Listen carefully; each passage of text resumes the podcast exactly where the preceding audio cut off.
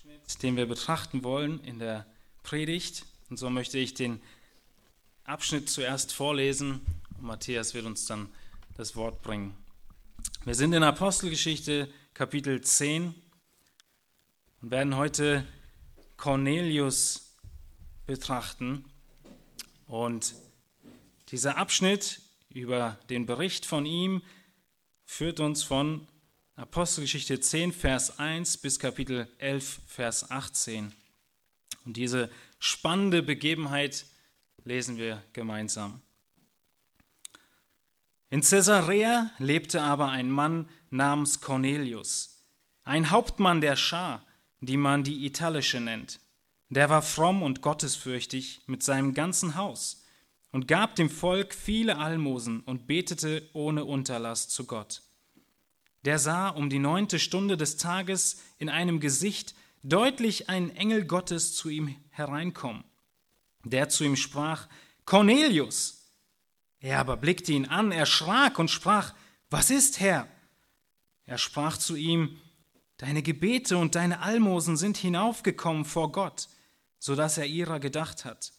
Und nun sende Männer nach Joppe und lass Simon holen mit dem Beinamen Petrus dieser ist zu Gast bei einem Gerber Simon, dessen Haus am Meer liegt. Der wird dir sagen, was du tun sollst. Als nun der Engel, der mit Cornelius redete, hinweggegangen war, rief er zwei seiner Hausknechte und einen gottesfürchtigen Kriegsknecht von denen, die stets um ihn waren. Und er erzählte ihnen alles und sandte sie nach Joppe. Am folgenden Tag aber, als jene auf dem Weg waren und sich der Stadt näherten, stieg Petrus auf das Dach, um zu beten, etwa um die sechste Stunde. Da wurde er sehr hungrig und wollte essen.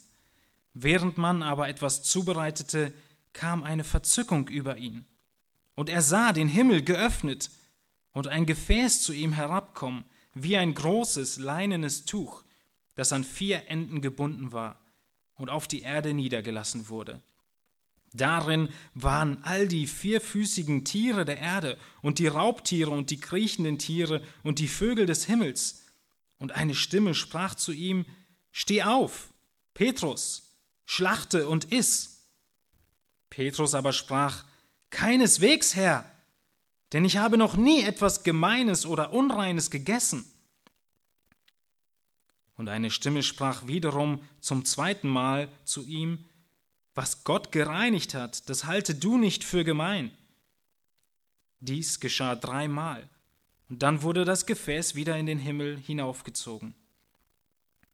Als aber Petrus bei sich selbst ganz ungewiss war, was das Gesicht bedeuten sollte, das er gesehen hatte, siehe, da standen die von Cornelius abgesandten Männer, die das Haus Simons erfragt hatten, am Toreingang.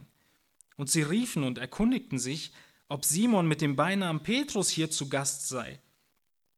Während nun Petrus über das Gesicht nachdachte, sprach der Geist zu ihm, siehe, drei Männer suchen dich.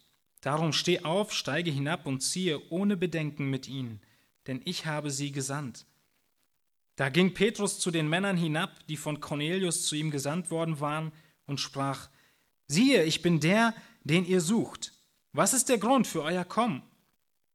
Sie aber sprachen, Cornelius, der Hauptmann, ein gerechter und gottesfürchtiger Mann, der ein gutes Zeugnis hat bei dem ganzen Volk der Juden, hat von einem heiligen Engel die Weisung erhalten, dich in sein Haus holen zu lassen, um Worte von dir zu hören. Da rief er sie herein und beherbergte sie. Am folgenden Tag aber zog Petrus mit ihnen und etliche Brüder von Joppe gingen mit ihm. Und am anderen Tag kamen sie nach Caesarea. Cornelius aber wartete auf sie und hatte seine Verwandten und seine vertrauten Freunde zusammengerufen. Als nun Petrus hineinkam, gerade hineinkam, ging ihm Cornelius entgegen und fiel ihm zu Füßen und huldigte ihm. Petrus aber richtete ihn auf und sprach, Steh auf, auch ich bin ein Mensch. Und während er sich mit ihm unterredete, ging er hinein und fand viele versammelt. Und er sprach zu ihnen, ihr wisst, dass es einem jüdischen Mann nicht erlaubt ist, mit einem Angehörigen eines anderen Volkes zu verkehren oder sich ihm zu nahen. Doch mir hat Gott gezeigt, dass ich keinen Menschen gemein oder unrein nennen soll. Darum bin ich auch ohne Widerrede gekommen, als ich hergerufen wurde. Und nun frage ich, aus welchem Grund habt ihr mich gerufen? Und Cornelius sprach, vor vier Tagen fastete ich bis zu dieser Stunde, und ich betete um die neunte Stunde in meinem Haus. Und siehe, da stand ein Mann in glänzender Kleidung vor mir und sprach, Cornelius, dein Gebet ist erhört, und deine Almosen ist vor Gott gedacht worden. Darum sende nach Joppe und lass Simon mit dem Beinamen Petrus holen. Dieser ist zu Gast im Haus Simons, eines Gerbers am Meer. Der wird zu dir reden, wenn er kommt. Da sandte ich auf der Stelle zu dir, und du hast wohl daran getan, zu kommen. So sind wir nun alle gegenwärtig vor dem Angesicht Gottes, um alles zu hören, was dir von Gott aufgetragen ist.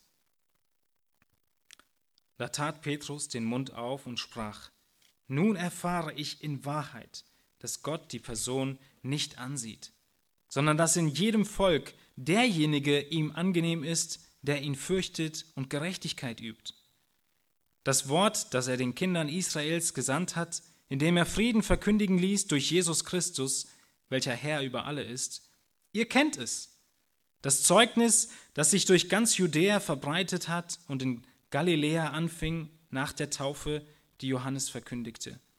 Wie Gott Jesus von Nazareth mit heiligem Geist und Kraft gesalbt hat und wie dieser umherzog und Gutes tat und alle heilte, die vom Teufel überwältigt waren, denn Gott war mit ihm. Und wir sind Zeugen alles dessen, was er im Land der Juden und in Jerusalem getan hat. Ihn haben sie getötet, indem sie ihn ans Kreuz hängten. Diesen hat Gott auferweckt am dritten Tag und hat ihn offenbar werden lassen, nicht dem ganzen Volk, sondern uns, den von Gott vorher erwählten Zeugen, die wir mit ihm gegessen und getrunken haben, nach seiner Auferstehung aus den Toten. Und er hat uns geboten, dem Volk zu verkündigen und zu bezeugen, dass er der von Gott bestimmte Richter der Lebendigen und der Toten ist. Von diesem legten alle Propheten Zeugnis ab, dass jeder, der an ihn glaubt, durch seinen Namen Vergebung der Sünden empfängt. Während Petrus noch diese Worte redete, fiel der Heilige Geist auf alle, die das Wort hörten. Und alle Gläubigen aus der Beschneidung, die mit Petrus gekommen waren, gerieten außer sich vor Staunen, dass die Gabe des Heiligen Geistes auch über die Heiden ausgegossen wurde. Denn sie hörten sie in Sprachen reden und Gott hoch preisen. Da ergriff Petrus das Wort. Kann auch jemand diesen das Wasser verwehren, dass sie nicht getauft werden sollten? Die den Heiligen Geist empfangen haben, gleich wie wir? Und er befahl, dass sie getauft würden im Namen des Herrn. Da baten sie ihn, etliche Tage zu bleiben. Und die Apostel und die Brüder, die in Judäa waren, hörten, dass auch die Heiden das Wort Gottes angenommen hatten. Und als Petrus nach Jerusalem hinaufkam, machten die aus der Beschneidung ihm Vorwürfe und sprachen, zu unbeschnittenen Männern bist du hineingegangen und hast mit ihnen gegessen. Da begann Petrus und erzählte ihnen alles der Reihe nach und sprach, ich war in der Stadt Joppe und betete. Da sah ich in einer Verzückung ein Gesicht. Ein Gefäß kam herab, wie ein großes leinenes Tuch, das an vier Enden vom Himmel herabgelassen wurde. Und es kam bis zu mir. Als ich nun hineinblickte und es betrachtete, sah ich die vierfüßigen Tiere der Erde und die Raubtiere und die kriechenden Tiere und die Vögel des Himmels. Und ich hörte eine Stimme, die zu mir sprach, Steh auf, Petrus, schlachte und iss. Ich aber sprach, Keineswegs, Herr, denn nie ist etwas Gemeines oder Unreines in meinen Mund gekommen. Aber eine Stimme vom Himmel antwortete mir zum zweiten Mal, Was Gott gereinigt hat, das halte du nicht für gemein. Dies geschah aber dreimal, und alles wurde wieder in den Himmel hinaufgezogen. Und siehe, in dem Augenblick standen vor dem Haus, in dem ich war, drei Männer, die aus Caesarea zu mir gesandt worden waren, Und der Geist sprach zu mir, ich solle ohne Bedenken mit ihnen ziehen. Es kamen aber auch diese sechs Brüder mit mir, und wir gingen in das Haus des Mannes hinein. Und er berichtete uns, wie er den Engel in seinem Haus stehen sah, der zu ihm sagte, sende Männer nach Joppe und lass Simon mit dem Beinamen Petrus holen. Der wird Worte zu dir reden, durch die du gerettet werden wirst, du und dein ganzes Haus. Als ich aber zu reden anfing, fiel der Heilige Geist auf sie, gleich wie auf uns am Anfang.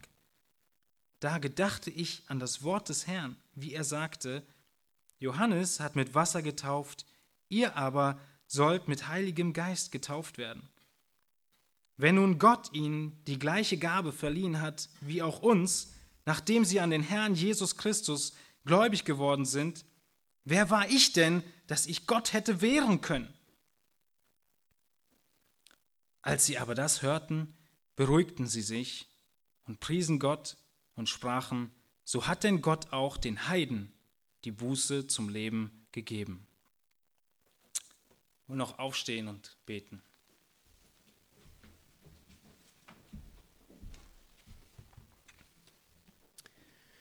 Himmlischer Vater, wir wollen dir danken für dein Wort. Wir wollen dir danken auch gerade jetzt für diese Begebenheit, die wir uns näher ansehen wollen in deinem Wort, die Bekehrung des Cornelius.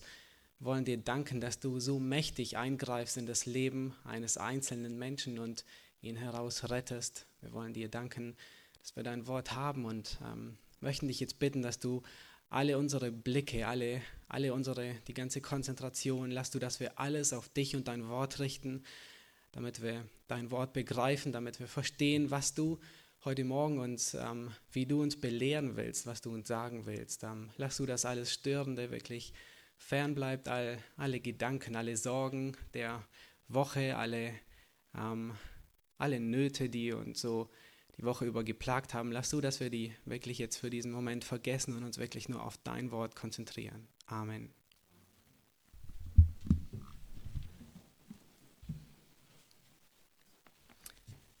Vielen Dank, Theo, für das lange Vorlesen, für das Vorlesen von diesem langen Abschnitt.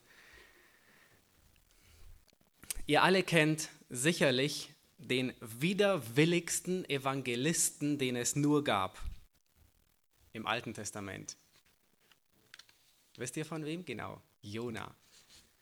Ähm, diese Geschichte von Jona, die ist so bekannt, ähm, von diesem widerwilligen Evangelisten, der zu Heiden, zu einer wirklich gehassten Bevölkerungsgruppe nach Ninive gehen soll und ihnen gute Botschaft verkündigen soll, eigentlich eine schlechte Botschaft, dass äh, nach 40 Tagen Ninive untergeht, aber es war in diesem Sinne eine gute Botschaft, weil Gott erwartete, dass sie Buße tun und umkehren und Gott würde sie verschonen. Jona wusste das, dass Gott barmherzig ist und deswegen ging er nicht dahin. Er wollte absolut nicht. Er war der widerwilligste ähm, Evangelist. Die Geschichte, die ist so bekannt, dass sie in Kinderbüchern überall drin zu finden ist. Ähm, ja, jeder kennt sie, aber keine Angst, ich werde heute Morgen nicht über Jona predigen. Ähm, Theo hat Apostelgeschichte 10 vorgelesen. Aber wir finden hier in diesem Abschnitt dieselbe, dieselbe Situation. Petrus, er soll zu Heiden gehen und Heiden das Evangelium verkündigen. Beide sollen Heiden das Evangelium bringen. Beide sollen Heiden gute Botschaft bringen. Beide starten von derselben Stadt.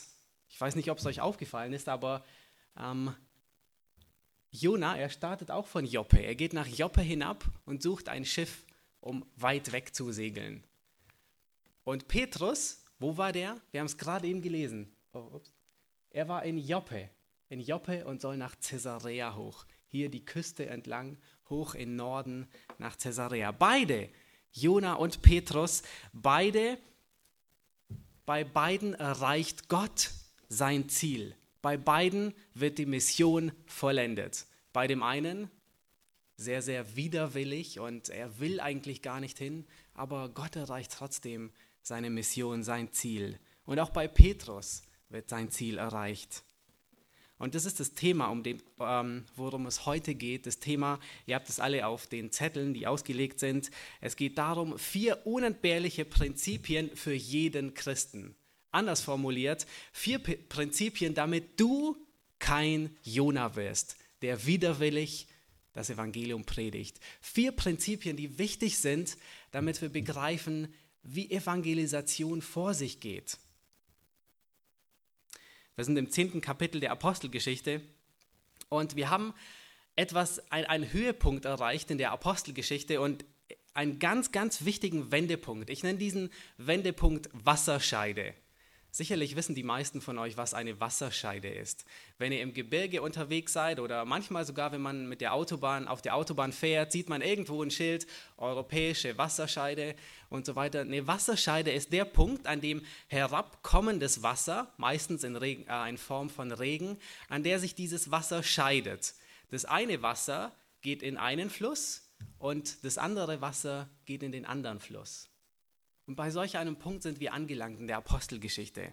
Wir haben ganz in der Nähe von uns, wahrscheinlich wissen das die wenigsten, in, ähm, ganz in der Nähe von uns haben wir ebenfalls eine Wasserscheide, nämlich in Wandlitz. Ganz interessant, das Wasser, das hier herunterkommt, das regnet, das geht zum einen fließt es über Fino und Oder in die Ostsee und zum anderen fließt es über Havel und Elbe in die Nordsee ist derselbe Ort, aber aus dem einen Gebiet fließt es dahin, aus dem anderen dahin. Und genau an solch einem Punkt sind wir in der Apostelgeschichte angekommen, nämlich dass das Evangelium nicht nur bei, Heiden, äh, bei Juden bleibt, sondern es kommt auch zu Heiden.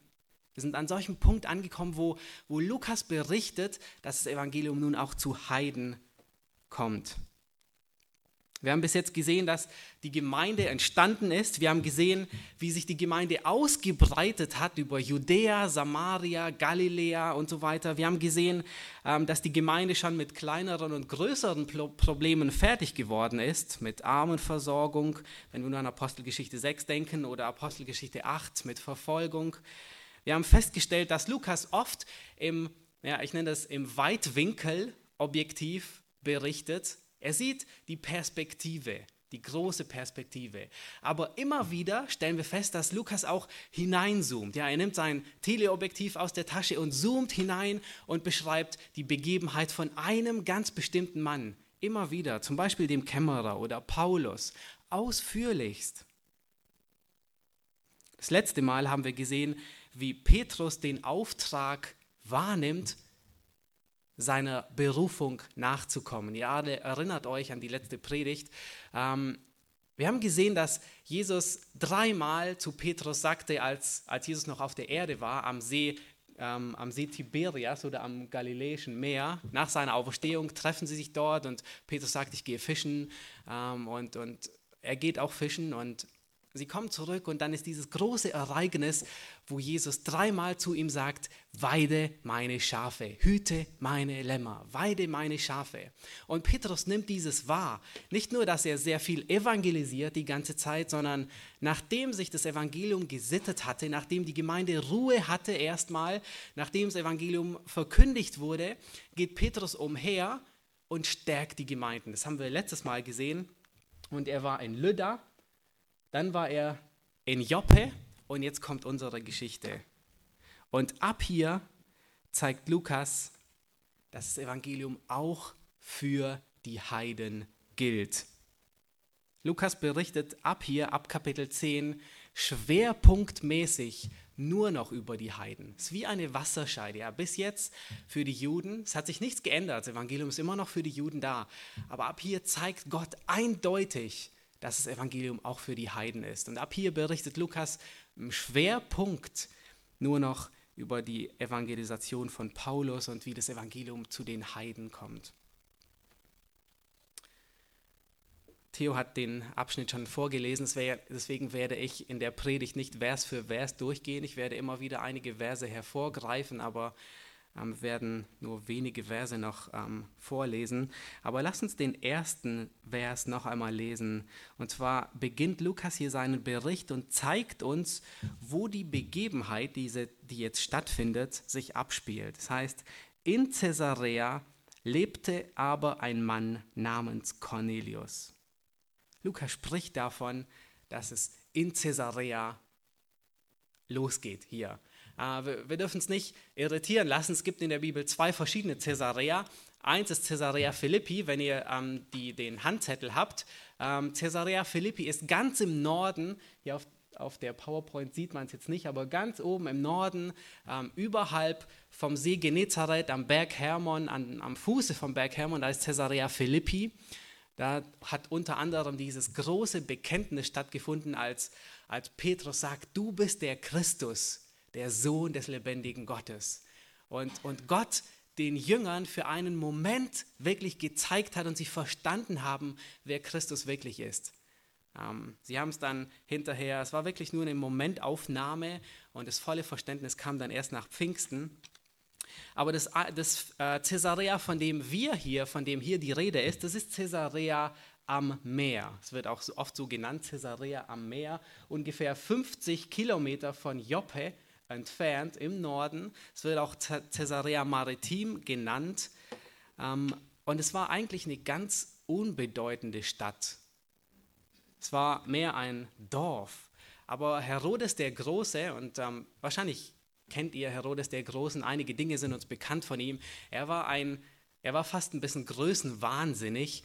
Ähm, er war einer der größten Architekten der ja, der damaligen Zeit. Er hat so viele Projekte gebaut. Er hat unheimlich viel investiert. Er hat, hier hat er Caesarea gebaut. Und um, unter anderem hatte er auch den Tempel aufgebaut zur Zeit Jesu. Er war dafür verantwortlich. Er hat unheimlich viel investiert in Bauen und Bauen und Bauen. Und er verfolgte eine sehr, sehr stark pro-römische Politik. Und dieser Hafen hier in Caesarea, er war eigentlich sehr eben, flach, war kein großer Hafen, aber Herodes hatte die Vision, aus diesem Hafen einen der größten Häfen der damaligen antiken Welt zu machen. Und so, so baute er diesen Hafen aus. Und er wollte, sein Ziel war es wirklich, Caesarea zu einem der größten Häfen zu machen, mit Alexandria und mit Rom zu den führenden. Ähm, er begann damit, dass er den Hafen vertiefte ja, das ist ein Bild, so sah ungefähr der Hafen aus in dieser Zeit, zur Zeit Petrus. Er vertiefte den Hafen mit Zement. Das wurde damals ganz neu erfunden, war eine neue ähm, Methode. Dann baute er Wellenbrecher ein. Er baute ein riesiges Amphitheater und einen Tempel zu Ehren von Kaiser Augustus. Und hier sieht man ein bisschen diesen Tempel. Sein Ziel, das er verfolgte, war, wenn die ganzen Schiffe mit ihren Ladungen nach Caesarea in Hafen hineinfahren, soll man zuerst diesen Tempel sehen, der zu Ehren von Caesar gebaut war. Das war, das war sein Anliegen. Sie, er wollte, dass man diesen Tempel sieht. Das war das Prestigestück der ganzen Stadt. Er nannte sogar die Stadt zu Ehren von Caesar Augustus, deswegen heißt die auch Caesarea. Ähm, er brachte, was unglaublich ist, er brachte frisches Wasser über einen Aquadukt in die Stadt. Frisches Wasser war immer ein Problem zu dieser Zeit. Und so baute er, das ist ein Bild von, einem, von diesem Aquadukt, den Herodes bauen ließ. Der ist 30 Meter hoch, bestimmt 20 Meter hoch oder unglaublich hoch. Und oben Oben floss Wasser und er brachte dieses Wasser von weit her, vom Berg Karmel fast, also Kilometer, 10, 20, 30 Kilometer weit, brachte er dieses Wasser in die Stadt, damit die, Wasser, damit die Stadt genügend Wasser hat. Unglaublich. Er stationierte Unmengen von Soldaten in dieser Stadt, nicht nur damit sie den Hafen bewachten, sondern damit sie auch die Wasserzufuhr bewachten. Würde jemand hier die Wasserzufuhr kappen, dann ist die Stadt hoffnungslos aufgegeben. Und zur Zeit des Neuen Testaments war Caesarea die römische Hauptstadt der Provinz Juda. Es war die Hauptstadt der, dieser römischen Provinz Juda. Und hier verwaltete ähm, unter anderem auch Pilatus sein Reich. Pilatus hat hauptsächlich hier in Caesarea gelebt und nur wenn etwas Wichtiges im Gange war, wie zum Beispiel das Passa, dann reiste er nach Jerusalem. Deswegen war auch Pilatus dort, als Jesus gekreuzigt wurde. Aber ähm, ja, heute, heute sieht man von Caesarea eigentlich nicht mehr viel. Das ist ein Bild von, vom heutigen Caesarea, nur noch ein Amphitheater. Ähm, es, ist, es ist nichts mehr übrig geblieben. Die Bauten sind zum Teil noch da, die Ruinen, aber es fehlt die ganze Pracht, die fehlt einfach, ist weg. Und es heißt, in Caesarea lebte ein Mann namens Cornelius, ein Hauptmann der Schar, die man die italienische nennt. Lukas stellt uns hier vor, es geht um Cornelius, er ist ein Hauptmann. Er ist ein Hauptmann der Schar, die man die italienische nennt. Und in den folgenden Versen finden wir das erste Prinzip, das erste Prinzip, das gültig ist, das wir beachten müssen, wenn es um Evangelisation geht. Nämlich in den folgenden Versen finden wir, wie Gott denjenigen zubereitet, der evangelisiert werden soll. Wir sehen hier, wie Gott Cornelius zubereitet, der das Evangelium empfangen soll. Derjenige, der evangelisiert werden soll, wird hier von Gott vorbereitet. Er war Hauptmann, er war somit römischer Staatsbürger. Ähm, ihm wurden Soldaten unterstellt. Ähm, ja, die meisten meinen, dass ungefähr so 100 Soldaten ihm unterstellt waren. Das war ein Zehntel ähm, einer römischen Legion. Und man erwartete, die Römer, die erwarteten von einem Hauptmann Folgendes. Ihr Hauptmann er sollte nicht abenteuerlustig sein, er sollte auch nicht draufgängerisch sein, sondern er sollte ein beständiger und, und, und jemand sein, der ein gesittetes, gesitteten Geistes war, einfach ein bodenständiger Mann. Es wurde nicht erwartet von einem Hauptmann, dass er seine Soldaten in Krieg führt und der Anführer ist und äh, immer die Initiative ergreift, sondern die Römer erwarteten von so jemandem, von solch einem Hauptmann, dass er den Boden bewahrt. Sie erwarteten, wenn es schwer wird für ihn, dass er womöglich auf seinem Posten stirbt. Es war nicht so die Idee von diesem Hauptmann, der in Krieg zieht, der als Abenteuerheld immer vorangeht, sondern sie erwarteten von einem Hauptmann, der hier in, in Caesarea stationiert war, dass er den Boden bewahrt, dass er sicher das Feld ähm, bewahrt und aushält. Und Lukas, er beschreibt uns diesen Mann, diesen Cornelius, diesen Heiden, wie er aussieht. In Vers 2 heißt es, er war fromm und gottesfürchtig mit seinem ganzen Haus. Er war fromm und gottesfürchtig mit seinem ganzen Haus. Das Merkwürdige ist, müsst euch vorstellen, ein, ein Römer, ein Heide, jemand, der in Caesarea stationiert war, in dieser Stadt, die voll von okkultem Zeug war, voll von Götzendienst war, ein Römer, ein Hauptmann, dem Soldaten unterstellt waren, er war gottesfürchtig. Gott hat ihn vorbereitet. Das ist eigentlich fast unmöglich. Und Lukas beschreibt, wie seine Gottesfurcht und seine Frömmigkeit aussieht. Er gab Almosen und er betete ohne Unterlass zu Gott. Später erfahren wir sogar, dass er gefastet hat. Ähm, einmal in diesen, in diesen ähm, Wiederholungen erwähnt er, dass er bis zur neunten Stunde, das ist so ungefähr drei Uhr nachmittags, dass er bis zu diesem Zeitpunkt gefastet hat. Und, und wisst ihr, was erstaunlich ist? Wenn man, wenn man erwartet, was erwarten die Juden von einem gottesfürchtigen Mann? Es gibt drei Dinge, was sie von ihm erwarten. Und Jesus in der Bergpredigt richtet sich Jesus immer dagegen. Er nennt drei Dinge. Er sagt einmal, wenn ihr Almosen gebt, dann sollt ihr es nicht tun wie die Pharisäer, sondern ihr sollt es auf diese Art und Weise tun. Kurz danach kommt, wenn ihr aber betet, sagt Jesus, sollt ihr nicht so beten wie die Pharisäer, sondern ihr sollt so beten, auf diese Art und Weise. Und er nennt dabei, und dann kommt das Gebet des Herrn. Und dann sagt Jesus ebenfalls im selben Zusammenhang, und er nennt, nennt, diese drei Dinge, wenn ihr aber fastet, sollt ihr nicht so fasten wie die Pharisäer, sondern ihr sollt ähm, so fasten, dass man es euch nicht ansieht. Und es sind diese drei Dinge, die wirklich einen gottesfürchtigen Mann charakterisieren. Die, was die Juden erwarteten von jemand, der gottesfürchtig ist, das war genau das. Es war ein Mann, der Almosen gab, ein Mann, der betete, ein Mann, der fastete. Das erwarteten die Juden von einem. Und es gab Heiden damals, so wie Cornelius einer war, die waren dem jüdischen Glauben sehr angetan, aber sie waren nicht konvertiert zum Judentum.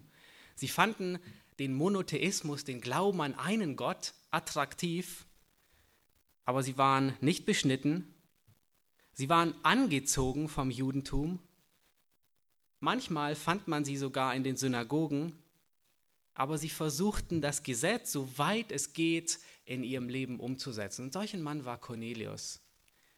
Und ist euch aufgefallen, dass Cornelius, dass diese Geschichte von Cornelius drei, fast viermal wiederholt wird? Gewisse Dinge, die werden viermal wiederholt. Und wir Menschen würden dazu neigen und sagen, ah, kürz doch ein bisschen ab, du musst nicht alles wiederholen und so weiter. Aber was denkt ihr, warum wiederholt Lukas und auch Petrus, ich meine, Petrus wiederholt immer wieder diese Geschichte, warum wiederholt er diese Geschichte immer wieder? Warum ist dieses, diese Bekehrung, die man in, vielleicht in, in fünf Sätzen zusammenfassen konnte, warum ist die so wichtig für Lukas, dass er anderthalb Kapitel dafür verwendet? Dreimal, viermal wiederholt er sie. Warum? Er wollte etwas ganz Bestimmtes damit aussagen. Es war so wichtig für ihn und er, hatte, er verfolgte eine ganz, eine ganz bestimmte Absicht, indem dass er sie so oft wiederholte. Ruft euch in Erinnerung, an wen schreibt Lukas die Apostelgeschichte, sein zweites Werk. An wen schreibt er es? An Theophilus.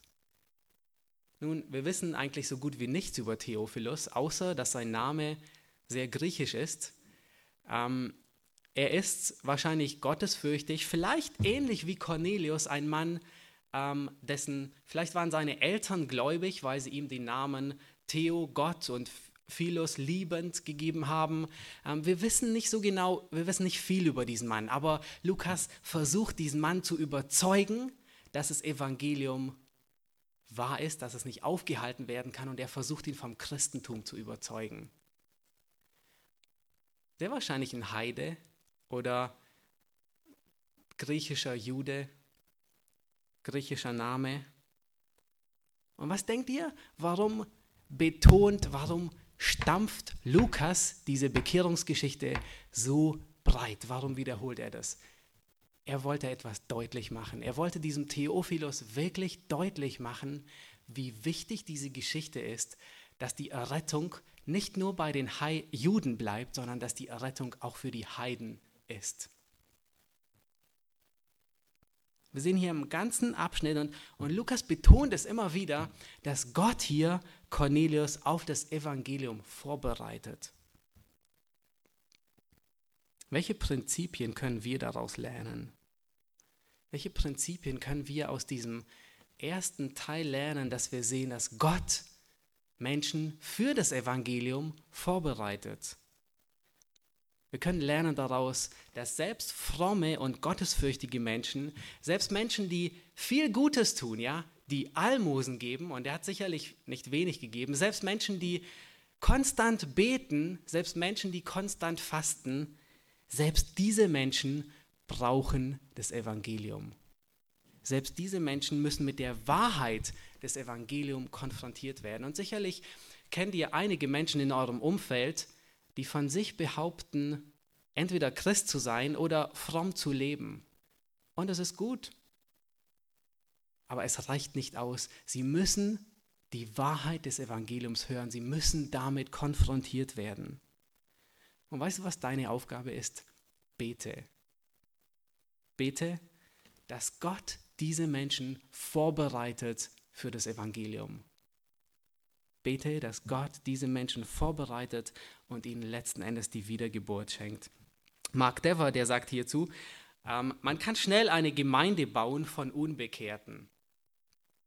Das sind Leute, die dazu manipuliert worden sind, schnell eine Entscheidung zu treffen, aber sie sind nie von ihrer Sünde überführt worden.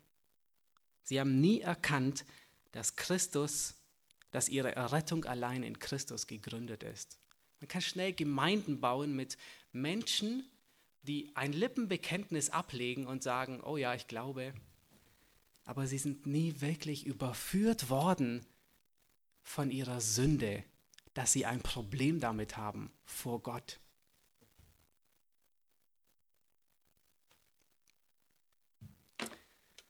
Nicht nur derjenige, der bekehrt werden muss, muss vorbereitet werden, sondern auch derjenige muss vorbereitet werden, der das Evangelium bringt. Lass uns die Verse 10 bis 16 lesen. Und zwar sehen wir hier, wie Gott, und das ist der zweite Aspekt, den wir beachten müssen, Gott bereitet Petrus für die Evangelisation vor. Gott bereitet denjenigen vor, der das Evangelium predigt, der das Evangelium verkündigt, der ein Zeuge ist. Und da heißt es, Petrus, er war ein Joppe äh, bei diesem Simon, dem Gerber. Da wurde er sehr hungrig, Vers 10, und wollte essen. Während man aber etwas zubereitete, kam eine Verzückung über ihn und er sah den Himmel geöffnet und ein Gefäß zu ihm herabkommen wie ein großes leinenes Tuch, das an vier Enden gebunden war und auf die Erde niedergelassen wurde. Darin war, waren all die vierfüßigen Tiere der Erde und die Raubtiere und die kriechenden Tiere und die Vögel des Himmels. Und eine Stimme sprach zu ihm, Steh auf, Petrus, schlachte und iss. Petrus aber sprach, Keineswegs, Herr, denn ich habe noch nie etwas Gemeines oder Unreines gegessen. Und eine Stimme sprach wiederum zum zweiten Mal zu ihm, was Gott gereinigt hat, das halte du nicht für gemein. Dies geschah dreimal, und dann wurde das Gefäß wieder in den Himmel hinaufgezogen. Es geschah dreimal, damit, damit Petrus auch sicherlich davon überzeugt war, dass es richtig war, was hier jetzt passiert. Stell dir folgende Situation vor. Petrus hat eine übernatürliche Vision hier, hier was er hat. Ich meine, Gott redet heute nicht mehr durch Visionen, weil wir sein Wort haben, aber Petrus hatte es. Bei Petrus kam es noch vor. Und Gott redet durch eine Vision. Nicht nur, dass er durch eine Vision redet, sondern Gott redet. Und wisst ihr, was Petrus antwortet? Er sagt, keineswegs, Herr, nein, nein, nein, das mache ich nicht. Könnt ihr euch das vorstellen? Petrus sagt, nein, Herr, ich mache es nicht. Das ist unglaublich, aber ähm, wir stellen fest, dass es bei Petrus häufiger vorkam. Gerade als er dieses großartige Bekenntnis in Caesarea Philippi macht, das ich am Anfang erwähnt hatte, ähm, da fängt dann Jesus an und sagt, der Sohn des Menschen muss leiden. Er spricht über sich selbst. Und Petrus denkt, oh nein, Herr, nur das passiere dir nicht, keineswegs. Könntest du dir vorstellen, dass Gott zu dir spricht und du sagst, keineswegs, Herr? Das ist fast dreist, oder? Aber wir sehen, Gott, Gott arbeitet an Petrus und er ist bereit zu gehen. Nicht wie Jona, der genau in die entgegengesetzte Richtung geht, sondern Petrus ist wirklich bereit hinzugehen. Und ich hoffe, dass jeder, der heute Morgen hier ist, wirklich nicht wenn Gott zu ihm redet, wenn Gott zu dir durch, dein, durch sein Wort redet und du merkst, dass du etwas verändern musst in deinem Leben, ich hoffe, dass keiner von uns hier heute Morgen sagen wird, oh, keineswegs, Herr, denn ja, es geht nicht, das passt mir nicht. Was hier geschieht, ist nichts Neues. Jesus bereitet hier Petrus auf die Evangelisation der Heiden vor. Und es ist keine neue Lehre oder das ist nicht ein neuer Aspekt, sondern Gott hat schon immer die Heiden im Blick gehabt. Jesus hat den Jüngern schon gesagt, dass nicht das, was ein Mensch isst und zu sich nimmt, einen Menschen unrein macht, sondern alles, was aus dem bösen Herzen hervorkommt. Das ist nichts Neues. Selbst im Alten Testament hat Gott Menschen dazu berufen, den Heiden das, die gute Nachricht, eine gute Nachricht zu bringen. Jona, wir hatten es vorhin gesehen. Jesus, er sagt, ich habe andere Schafe, die nicht aus diesem Stall sind. Und die Juden wussten sehr wohl, was Jesus damit meint, dass er, dass er die Heiden im Hinterkopf hatte. Es ist nichts Neues, dass Heiden mit integriert sind in dem Errettungsplan Gottes. Es ist letzten Endes es ist die Erfüllung von 1. Mose 12, die Gott Abraham gibt, diese großartige Verheißung, wo er sagt, und in dir sollen gesegnet werden alle Sippen der Erde. Oder anders übersetzt, und Segen sollen durch dich erlangen alle Sippen der Erde. Gott hatte damals schon die Nationen, die Heiden, wir, uns hatte er damals schon im Blick. Es ist nichts Neues, was Gott hier sagt. Gott bereitet denjenigen vor, der evangelisiert. Gott bereitet hier Petrus vor und macht ihn bereit für die Evangelisation. Was können wir daraus lernen? Was können wir aus diesem zweiten Prinzip lernen? Wir können lernen, dass Gott dich, wenn du wiedergeboren bist, wenn du bereit bist, dich Gott zu unterordnen. Gott bereitet dich vor. Und zwar, er hat es schon getan, indem er dich in diese Zeit, indem er dich in dieser Zeit geboren, ähm, indem du in diese Zeit geboren bist, indem du an diesem Ort bist, wo du gerade bist. Bei Gott gibt es kein Irrtum. Gott kann und wird dich benutzen, wo immer du bist. Es macht keinen Unterschied, ob du pensioniert bist, ob du mitten im Berufsleben bist, ob du vielleicht dich bester Gesundheit erfreust oder selbst wenn du müde und krank und niedergeschlagen bist und du denkst, oh, meine Gebrechen, die kann Gott nicht benutzen. Aber weißt du was? Um Gott zu dienen, dafür gibt es keine Einschränkungen. Es gibt keine Einschränkungen, um Gott zu dienen. Was kannst du, was kannst du tun? Bete darüber, zu erkennen, wie Gott dich gebrauchen will an dem Ort, an dem du gerade stehst. Und hoffentlich, hoffentlich wirst du bereit sein, die Möglichkeiten, die Gott bereitstellt, auch voll auszunutzen. Hoffentlich wirst du, so wie es in Epheser heißt, in den Werken wandeln, die Gott zuvor bereitet hat. Aber wisst ihr, es gibt etwas, wozu wir alle, jeder von uns, wozu wir berufen sind. Und zwar sind wir berufen zu evangelisieren. Und wir müssen verstehen, was Evangelisation bedeutet. Wir müssen verstehen, dass Evangelisieren, Evangelisieren bedeutet lediglich, ich sage es nur in Anführungszeichen, bedeutet lediglich das Wort Gottes treu weiterzugeben. Wir müssen Menschen das Evangelium weitersagen, unabhängig dessen, wie die Leute darauf reagieren. Und das muss uns bewusst werden. Weil ansonsten, was tun wir sonst? Sonst wird aus Evangelisieren wird Marketing. Sonst wird der Verbraucher zum König und wir werden die Botschaft Gottes verändern. Wir werden an der Botschaft Gottes herumfeilen, nur damit sie den Ohren der Ungläubigen angenehm ist. Ich möchte ein ein, ein Beispiel herausgreifen, wie das aussehen kann. Weil Gott, wisst ihr, unsere Aufgabe ist nur, treu zu sein und das Wort treu zu verkündigen. Das Ergebnis ist nicht unsere Aufgabe. Und das finden wir überall in der Apostelgeschichte immer wieder. Stellt euch vor, Theo redet mit jemandem über das Evangelium.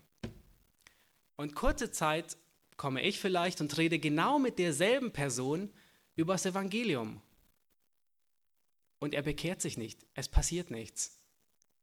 Und kurze Zeit später kommt vielleicht Ingo, der da drüben sitzt, und redet mit genau derselben Person über das Evangelium. Und Gott entscheidet und sagt, jetzt ist es an der Zeit, dass dieser Mensch gerettet wird. Nun ist es Zeit und er wird Buße tun.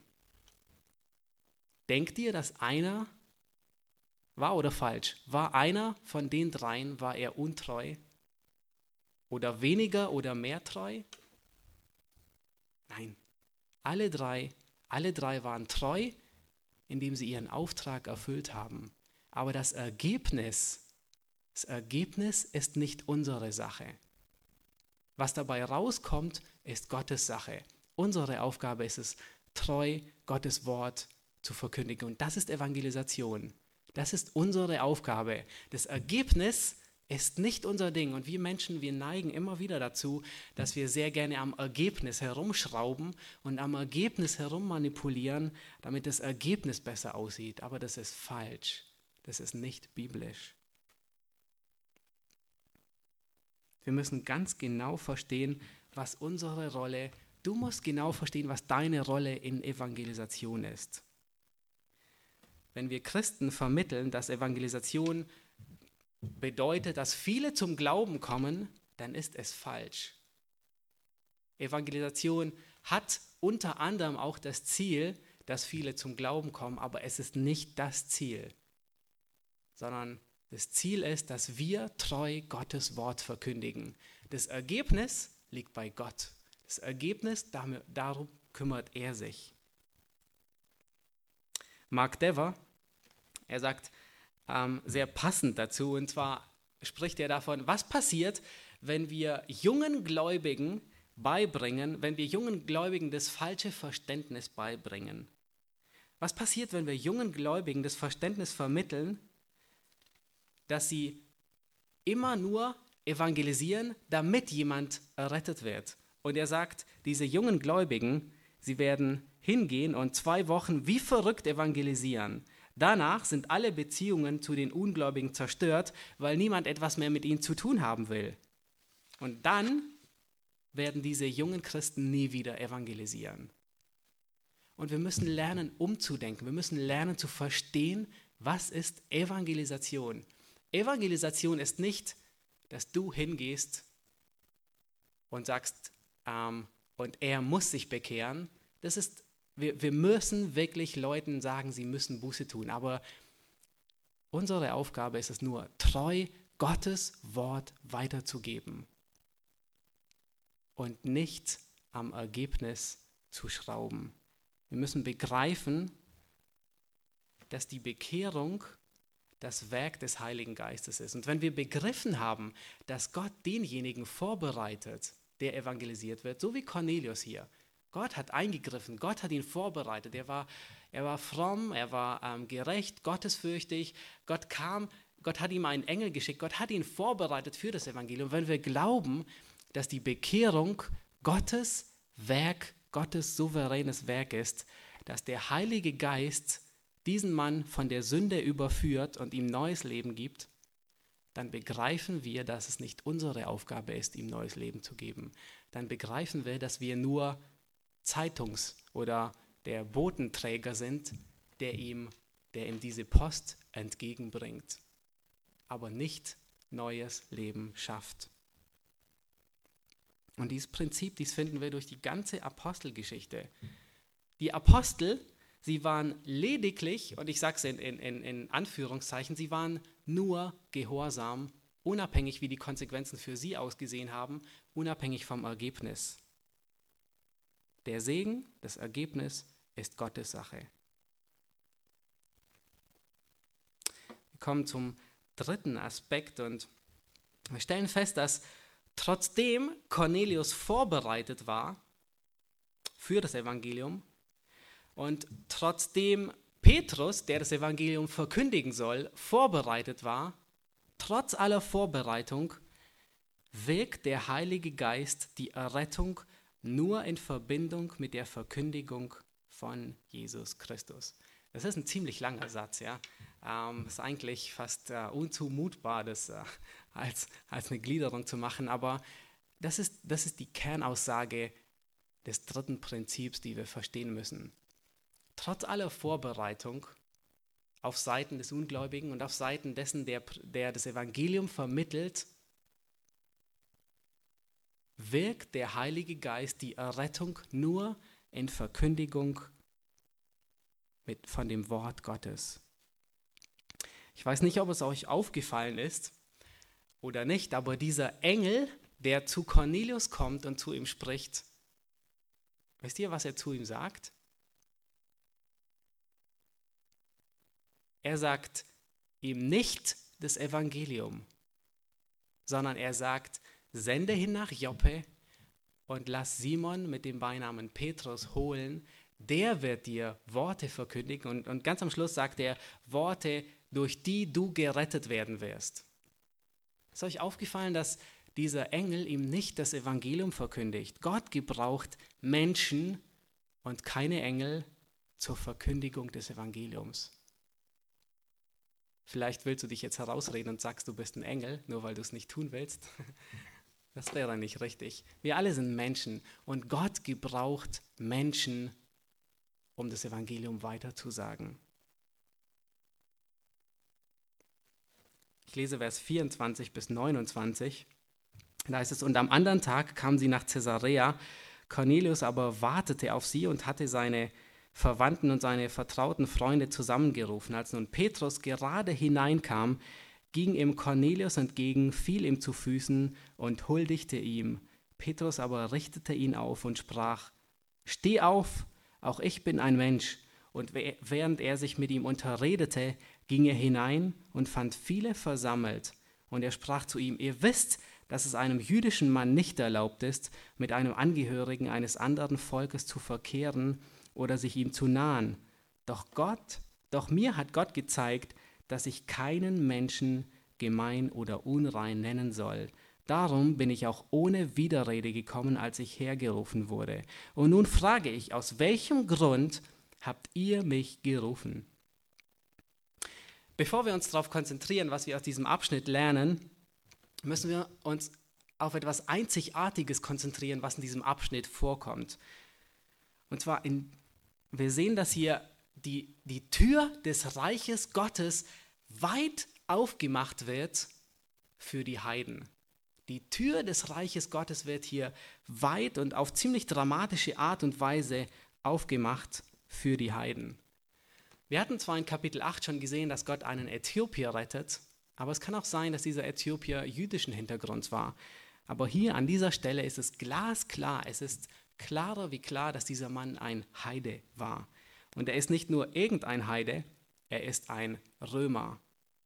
Er ist der Feind, er ist die Besatzungsmacht. Er war nicht nur Soldat, sondern er war Hauptmann. Und was noch viel schlimmer ist, er war nicht nur allein, sondern auch seine Freunde und seine Verwandten waren da. Es ist also eine ganze Sippe, ein ganzer Haufen von Heiden hier versammelt. Und sie sind nicht irgendwo auf einem Marktplatz oder in einer Synagoge versammelt, sondern noch viel schlimmer, sie sind in seinem eigenen unreinen, im jüdischen Wortgebrauch, in seinem unreinen Haus versammelt. Das ist das erste Mal, dass ein Apostel berufen wird, zu einer ganzen Menge von Heiden zu gehen und das Evangelium ihnen zu verkündigen. Und wisst ihr, Gott zeigt dadurch, er greift ein in das Geschichte, in die Geschichte und zeigt ein für alle Mal, dass die Heiden nicht aus dem Errettungsplan ausgeklammert sind. Und Gott untermauert diese ganze Begebenheit dadurch, dass er ihnen den Heiligen Geist gibt. Und Petrus, er kann nichts machen. Und er verteidigt sich selbst vor den Juden nachher in Jerusalem und sagt, ich konnte nichts machen, was sollte ich tun gegen Gott? Und Petrus erkennt selbst, dass es bei, bei diesen Heiden genau so war wie zu Pfingsten bei ihnen. Und das ist eindeutig. Und Petrus sagt, okay, Gott unterschreibt quasi mit eigener Handschrift, bildlich gesprochen, dass dies in Ordnung ist und dass das Evangelium jetzt auch den Heiden gilt. Und wisst ihr, was sehr interessant ist zu beobachten? Gott geht schrittweise vor. Wenn wir uns, wenn wir uns in Augen halten, die ganze Apostelgeschichte, so hat, so hat Gott angefangen bei den, bei den Juden, dann kamen die Samariter hinzu und die Juden, die hatten schon Probleme mit Samaritern, aber die hatten noch mehr Probleme mit Heiden. Dann kam dieser Äthiopier dazu, wissen nicht ganz genau, ob er jüdischer Äthiopier war oder nicht, aber dann kommt ein Heide hinzu, Cornelius. Aber das ging noch, weil er war gottesfürchtig. Und so langsam bahnt Gott an, bis dahin, wisst ihr wohin, was für die Juden Utopie unvorstellbar war, dass Heiden gerettet werden, die nichts von Gott wissen wollten. Sehen wir nicht jetzt, sehen wir später bei Paulus, dass Gott Heiden rettet, die völlig in Sünde und, und, und, und allem abscheulichen Dreck leben, wie es tiefer gar nicht geht. Aber das bahnt sich erst an. Das ist so eine, so eine Steigerung und Gott bringt ihnen langsam bei, das ist mein Plan. Da tat Petrus den Mund auf und sprach, nun erfahre ich in Wahrheit, dass Gott die Person nicht ansieht, sondern dass in jedem Volk derjenige ihm angenehm ist, der ihn fürchtet und Gerechtigkeit übt. Bei Gott gibt es kein Ansehen der Person. Bist du dir dessen bewusst? Gestern Nachmittag fuhren wir durch Berlin durch und ähm, unter anderem auch in Friedrichshain und irgendwie ähm, sah ich aus dem Auto und da waren richtig komische Gestalten. Also die waren fast furchteinflößend, ähm, wirklich merkwürdige Leute. Und sofort erinnerte ich mich an dieses Wort und, und, es, und ich erinnerte mich und dachte, hey, auch genau diese Menschen brauchen das Evangelium. Und wisst ihr, wir Menschen, wir neigen dazu, dass wir gewisse Leute ausklammern aus unserem Umfeld. Dass wir gewissen Menschengruppen das Evangelium vorenthalten. indem wir einfach nicht zu ihnen hingehen. Und das ist falsch. Und das ist die Lektion, die, die Gott hier Petrus beibringt. Es gibt, vor Gott gibt es kein Ansehen der Person. Und manchmal sind wir wirklich ebenfalls in der Gefahr, dass wir Menschen davon ausklammern. Aber was ist das Herzstück? Das Herzstück ist die Botschaft des Evangeliums. Und ich lese die Verse jetzt nicht mehr vor, die wären ein bisschen zu lang, aber in Vers 39 bis 43, da legt Petrus ihnen das Evangelium vor. Und er predigt ihnen das Evangelium und er nennt nur einige Dinge. Er nannte Jesus Christus und er ist derjenige von Gott bestimmte Richter über Lebende und Tote. Das müssen wir, wenn wir evangelisieren, müssen wir das anderen Leuten weitergeben. Jesus ist der von Gott bestimmte Richter. Und dann der Vers 43, den lese ich, das ist der, einer der wichtigsten Verse, weil was passiert danach? Das war, danach kommt der Glaube. Da heißt es, von diesem legen alle Propheten Zeugnis ab, dass jeder, der an ihn glaubt, durch seinen Namen Vergebung der Sünden empfängt. Das ist, das ist die gute Nachricht. Das ist dein Trost, das ist mein Trost. Jeder, der an ihn glaubt, der erhält hier Vergebung der Sünden. Und wisst ihr, was sofort danach passiert ist? Sofort haben sie den Heiligen Geist erhalten. Das heißt, sie haben Petrus sehr gut zugehört, bis Petrus zu Vers 43 kam, bis er zu dieser Aussage kam, dass jeder, der an ihn glaubt, durch seinen Namen Vergebung empfängt. Und wisst ihr, was sie getan haben? Cornelius und sein ganzer Haushalt, alle Freunde und Verwandte, die den Heiligen Geist empfangen haben, sie haben geglaubt, sie haben das für bare Münze genommen haben geglaubt, okay, durch Jesus Christus erhalte ich die Vergebung meiner Sünden. Und dann hat Gott den Heiligen Geist geschickt. Ihr, dies ist die Botschaft, die wir verkündigen müssen.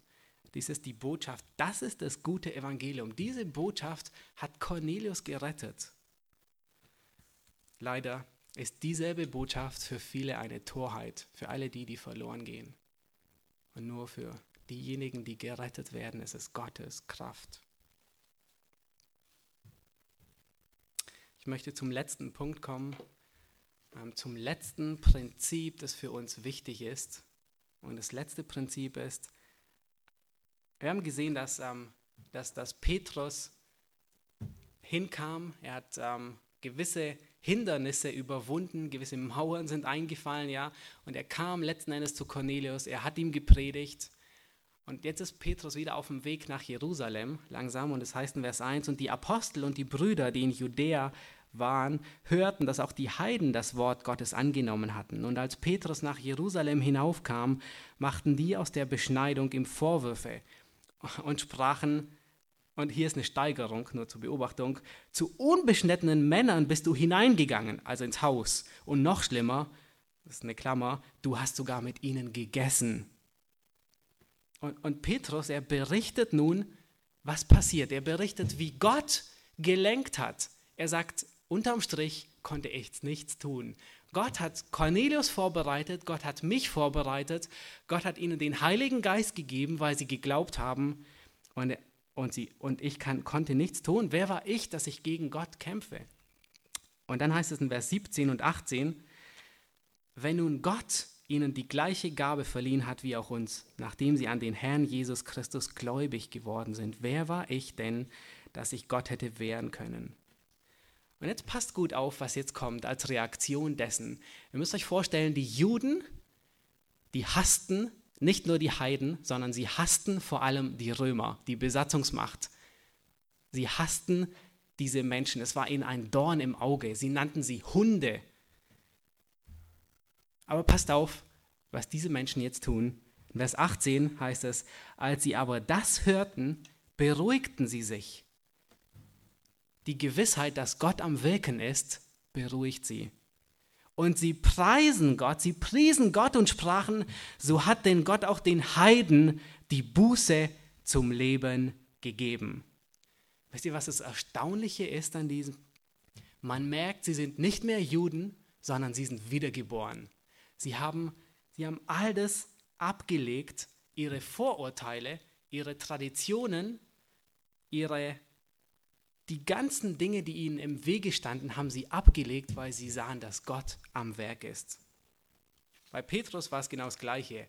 Er musste vorbereitet werden. Hier bei den Brüdern aus der Beschneidung genau das Gleiche. Und wisst ihr, was erstaunlich ist? Man erkennt, dass sie Christen sind daran, dass sie sich dem Wort Gottes unterstellen und sich korrigieren lassen. Das ist mein viertes, das, das vierte Prinzip, das wir hier entdecken und das so unheimlich wichtig ist. Christen charakterisiert, dass sie belehrbar sind durch das Wort Gottes, unabhängig ihrer Erfahrung, ihrer Kultur oder ihrer Tradition. Könnt ihr euch vorstellen, diese Menschen, die sie am meisten gehasst haben, sie freuen sich, dass Gott auch ihnen die Rettung geschenkt hat. Und ich möchte dich heute Morgen herausfordern und dich fragen, was ist deine Einstellung zum Wort Gottes? Und ich bin überzeugt, je, sicherlich jeder von euch würde heute Morgen sagen, ja, ich glaube an das Wort Gottes, ich lese es, ich unterordne mich auch. Aber wie sieht es aus, wenn Gottes Wort gewisse Dinge in deinem Leben anspricht, die nicht konform sind, die nicht in Ordnung sind? Unterordnest du dich dem Wort Gottes? Stellst du dich unter das Wort Gottes und sagst, okay, Gottes Wort sagt so, ich muss so handeln, weil das charakterisiert einen wahren Christen. Wenn jemand nicht bereit ist, sich dem Wort Gottes zu unterstellen, dann muss ein großes Fragezeichen über sein Leben als Christ gemacht werden. Egal, ob es um Lehren in der Bibel geht, egal ob es um Lebenseinstellungen geht, egal ob es um Ziele geht, egal ob es darum geht, welche Pflichten du als Ehemann, als Ehefrau, als Eltern oder als Kind hast, egal ob es darum geht, anderen zu vergeben oder was auch immer, wenn wir uns nicht unter das Wort Gottes stellen, dann muss ein ganz großes Fragezeichen dahinter sein, weil ein Christ wird definiert. Wir sehen hier bei diesen, bei diesen Juden, denen die Heiden wirklich ein Dorn im Auge waren, das Schlimmste, was einem passieren konnte. Und was tun sie? Sie sagen, hey, erstens, sie beruhigen sich und, und sie preisen Gott und sagen, Gott hat auch ihnen die Errettung geschenkt. Sie waren bereit, sich korrigieren zu lassen. Ich komme zum Schluss und ich möchte dich auffordern, kein Jona zu sein. Sei kein Jona, sondern sei wirklich jemand, der, der Gott dient, der bereit ist, alles, all die Vorurteile, die man hat, all die traditionellen Sichten, die einem so übergestülpt werden, hinter sich zu lassen. Und ich wiederhole nochmal die vier Prinzipien, denen wir uns bewusst sein müssen. Erstens, Gott bereitet Cornelius für das Evangelium vor. Gott bereitet den vor, der evangelisiert wird. Wir müssen begreifen, unsere Aufgabe darin, wir können ihn nicht verändern. Wir können ihm kein neues Leben schenken. Wir können beten, dass Gott durch seinen Heiligen Geist ihn erkennen lässt, dass er ein Sünder ist. Aber Gott bereitet ihn vor. Als zweites, Gott bereitet Petrus für die Evangelisation vor. Nicht nur der, der evangelisiert wird, wird vorbereitet, sondern auch der, der hingeht und evangelisiert. Jeder von uns wird vorbereitet. Und lass dir gesagt sein, sei wirklich motiviert, Gottes Werk voranzutreiben. Und es ist unsere Aufgabe. Das dritte Prinzip ist, trotz aller Vorbereitung, trotz all dem, wie gut, gottesfürchtig und fromm ein Mensch ist, wirkt der Heilige Geist die Errettung nur in Verbindung mit dem Wort Gottes. Wir müssen Menschen das Wort Gottes bringen. Du, jeder von uns, muss hingehen und anderen Menschen das Evangelium bringen, weil nur so können sie errettet werden. Kein Engel wird dir die Arbeit abnehmen. Und der vierte, das vierte Prinzip ist, Christen werden charakterisiert, indem sie sich dem Wort Gottes unterordnen. Amen. Lass uns aufstehen und ich bete zum Schluss.